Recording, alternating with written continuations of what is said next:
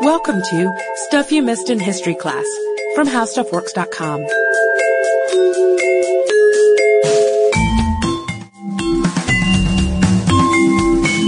Hello and welcome to the podcast. I'm editor Candace Gibson, joined today, as usual, by staff writer Josh Clark. Hi there, Josh. Hey there, Candace. How are you? I'm fabulous. So, Candace, is, I'm sure, unless you've been living under a rock, and you know, if you're deaf to the timbre of Morgan Freeman's voice, you are well aware that the this summer's been all about the Olympics, right? Oh, naturally. So, I mean, the the eyes of the world are on Beijing, and China's looking back, saying, "What are you looking at?"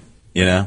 Um, I'm looking at your smog. Th- That's right. Yeah, that was that was a big deal. Poor China's been very, very heavily criticized since they got the Olympics. They are making a sustained effort to alleviate that, though, I will say. yeah, they are. I read recently that they have uh, lifted the the internet restrictions that they had placed on uh, on uh, internet access for journalists who are in the country right now. Um, they had promised there would be no internet restriction for journalists. Then there was, and then they repealed it. For the rest of the country, it's internet restrictions as usual. Like you can't get on any site that has anything to do with Tibet, Taiwan.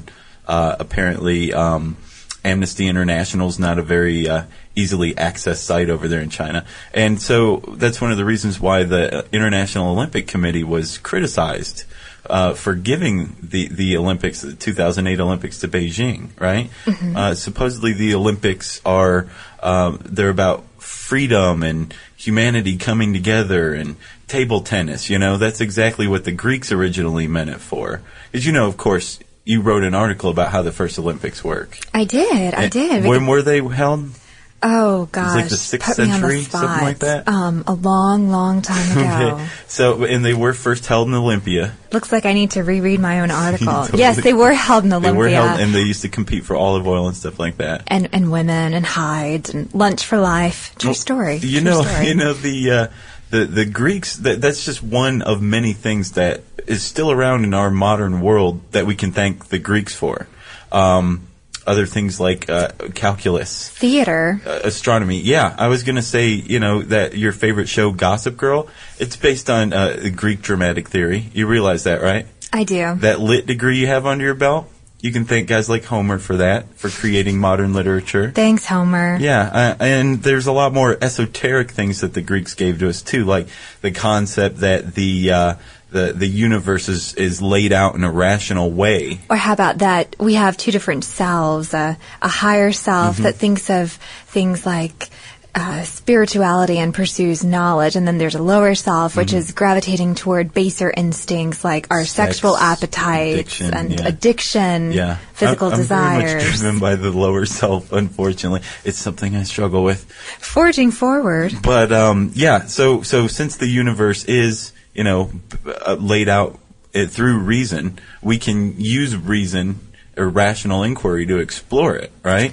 Yeah, and what's fascinating about the Greeks is that they didn't always have this erudite civilization. No, there, there's something called the Greek Dark Ages. Yeah, which was fascinating to me because I associate terms like Dark Ages and Renaissance with Britain, essentially. But apparently, this was a cycle that happened in Greece long before it ever did over in England. Uh, we're talking back in um, right around 1100, 1100 to BC. 600 BC. Yeah, uh, the Mycenaean Empire inexplicably crumbled, and these have been people of, of learning and trade It was and a high culture. civilization to be sure, for sure. Yeah, and then all of a sudden the lights just went out. Yeah, and and basically Greece turned inward for about 500 years. Mm-hmm. Uh, all trade ceased, um, politics ceased. It was basically it, it, it was licking its wounds almost. And then about 600 BC, we have the Olympics. We have Homer writing the Iliad. It's just this huge explosion of knowledge. Right, and this is what we identify as classical Greece. Right, the, we, the Greece that we know of. Right, we also see the birth of the Democratic Republic, Mm-hmm. one of the Um, most famous hallmarks of ancient Greek culture. Yes, Soc- the Socratic method of teaching. Um, the, basically, uh, f- uh, physicians weren't weren't around Yeah, before then. yeah, So- Hippocrates, father yeah. of medicine. Yeah, so so the Greeks gave us pretty much everything that we base our world on now, and frankly, uh, f- I, I guess the way I would put it is that before the Greeks, you know, started dropping knowledge on the world scene, everybody on the planet was just running around like a bunch of idiots. So I would say, is that fact or fiction? Well, Josh, it's not entirely an, an impossible theory, but there was actually a civilization that influenced the Greeks to an incredible extent. No. And I know, hold the phone. We're talking about the Kemites.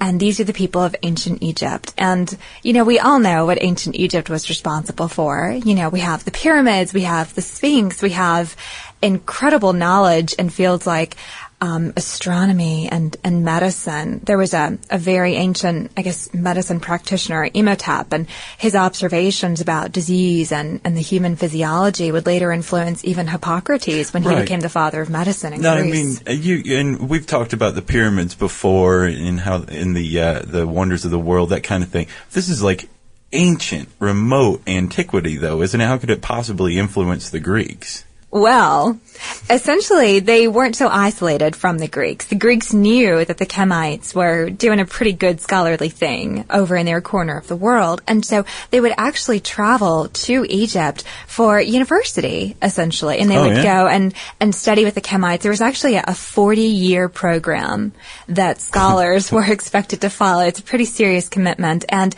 this 40 year program turned out a man who essentially was both scholar and priest. Who? Oh, Well, no, no, no, man in general. That was the idea. Scholar gotcha. slash priest. That And- is that's kind of a long program, especially considering the life expectancy for that time probably wasn't too terribly longer than forty years. No, and as far as we know, no one from Greece completed the program. I think that Pythagoras got the farthest. Was it Pythagoras? Yeah, he did 23 years. Wow. Yeah. And So, so what you're saying is that the Greeks actually traveled to Egypt to learn. They didn't come up with their ideas on their own. Well, not exactly. It would sort of be like, you know, going to university today and taking a class in literature Mm-hmm. and then essentially, you know, taking the fundamentals that you learn about reading poetry and understanding allegory and symbolism and then later on, 20 years down the road, interpreting a brainy poem with these fundamentals that you've, that you've honed in Right. class under experts, essentially. And they had this system called the Kemetic Mystery System, and this comprised math and writing and physical science and religion and the supernatural. And this relates back to the idea of the scholar priest that I was talking about earlier.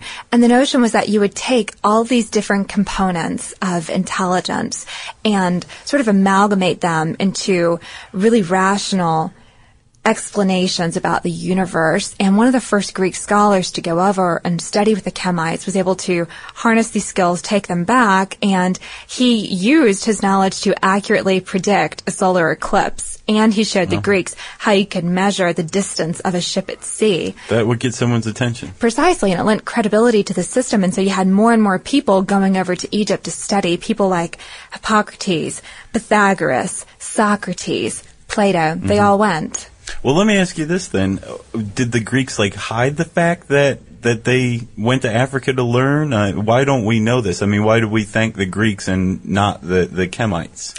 There's a couple of theories behind this, and the first is that the idea of enlightenment and that movement also originated out of Europe, and that really pushed the idea upon people that intelligence was about rationality. It had nothing to do with ideas pertaining to the supernatural or to spirituality. So there was a very strict dichotomy there, and that could very well explain why more credence wasn't lent to the Kemetic mystery system Because it did include science and Exactly. metaphysics or the supernatural. yeah, Europe was looking for scholars. They weren't really looking for scholar priests. So the Greeks basically just took the rational reason part out of their, their what they were taught.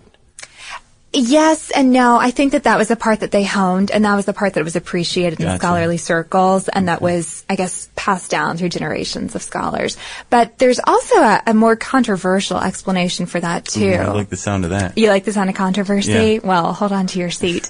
Um, another thing that emerged out of Europe was prejudice toward the African continent. And I, I feel pretty safe in saying that because we've all read stories about, you know, colonial exploits in that continent. You know, Joseph Conrad's Heart of Darkness is, is one of my favorite, ex- well, not my favorite, but it's a very poignant example of what uh, a wealthy and learned people's interpretation of, of natives is. You know, mm-hmm. these people are living in land that they don't, you know, they don't know what value it holds monetarily. They're not using their full capabilities of their minds and bodies. And so I think a lot of Europeans and Westerners in general thought these people couldn't possibly have come up with something so sophisticated as things like astronomy or math. But in fact, they did.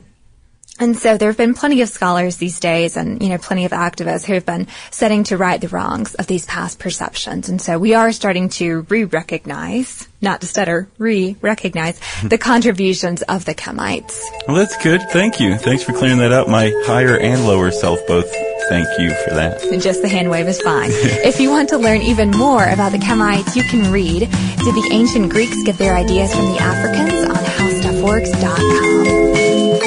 For more on this and thousands of other topics, visit howstuffworks.com. Let us know what you think. Send an email to podcast at howstuffworks.com.